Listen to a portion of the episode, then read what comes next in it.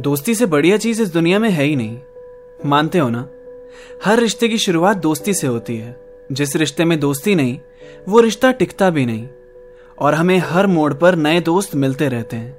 अनजान लोग जान बन जाते हैं। अपनी छोटी से छोटी बात तुम उन्हें बता सकते हो, और वो तुम्हें कभी जज नहीं करते। पर हाँ हँसते ज़रूर हैं। बहुत ज़्यादा हँसते हैं। पर साथ देने से कभी पीछे नहीं हटते। चाहे मुसीबत कितनी ही बड़ी हो। पर क्या किसी तीसरे के आ जाने से दो लोगों की दोस्ती पे सच में असर पड़ता है? अभी आप लोग सोच रहे होगे ना कि क्या दोस्ती पे लेक्चर दिया जा रहा है। कहानी सुनाना ब्रो। और तू सोनू की टीटू की स्वीटी की कहानी तो नहीं सुनाने वाला? बिल्कुल नहीं। वैसा कुछ नहीं है।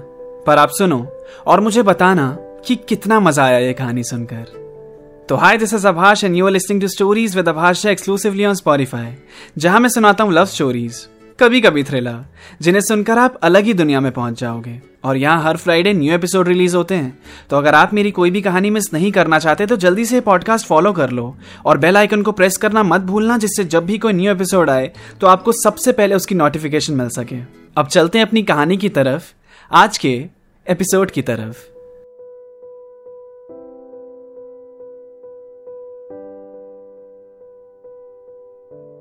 अक्षत! आज तू क्यों चला गया नहाने? मुझे पहले जाना होता है यार, मुझे लेट हो जाएगा। मुकुल ने गुस्से में बाथरूम का दरवाज़ा पीटते हुए अक्षत से कहा, मुझे भी आज ऑफ़िस जल्दी पहुँचना है। पिछले दो दिन से लेट हो रहा हूँ मैं। अरे तो उसमें मेरी गलती है क्या? मेरी क्लास होती है यार। अच्छा लगेगा टीचर खुद लेट हो रहा है स्कूल में। तू स्कूल टीचर है यार चिल कर। वैसे भी टीचर एबसेंट होता है ना तो बच्चों को खुशी ही होती है। और टीचिंग में तुझे क्या मज़ा आता है वे साले बोर नहीं होता एक ही चीज़ बार बार पढ़ाते पढ़ाते तू फ़िलहाल अभी बाथरूम से निकल।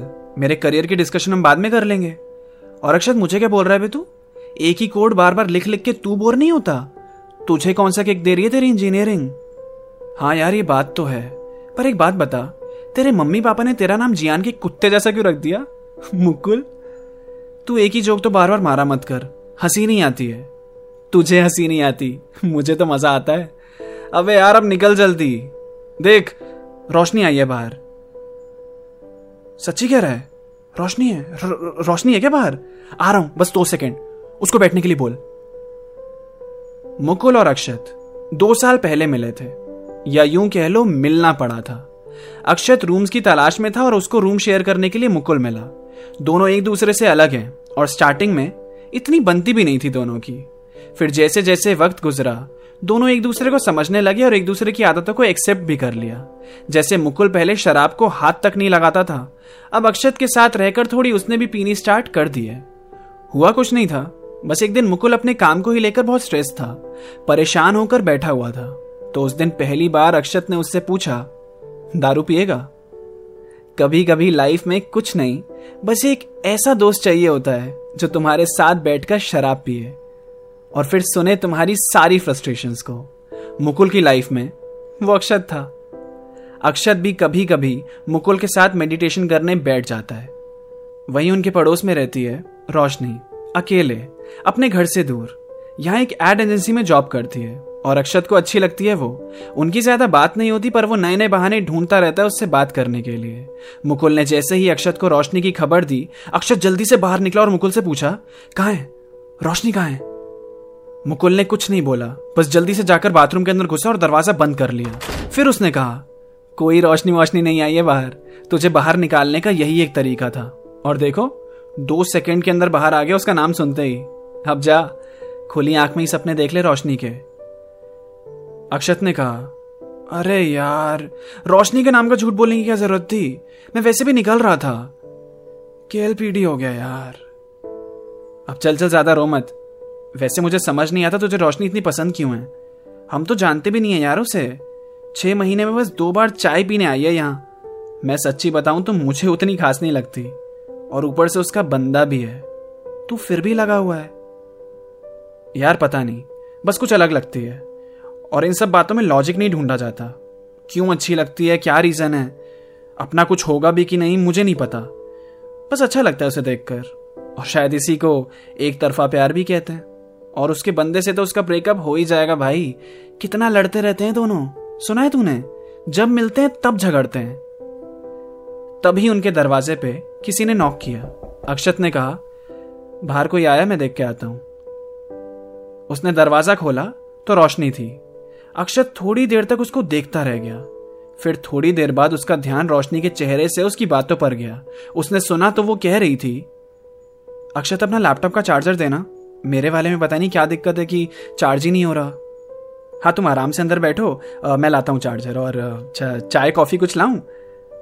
नहीं नहीं थैंक्स बस चार्जर दे दो प्लीज़ अक्षत चार्जर लेकर आया और रोशनी को दे दिया। रोशनी सीधा उसे लेके चली गई।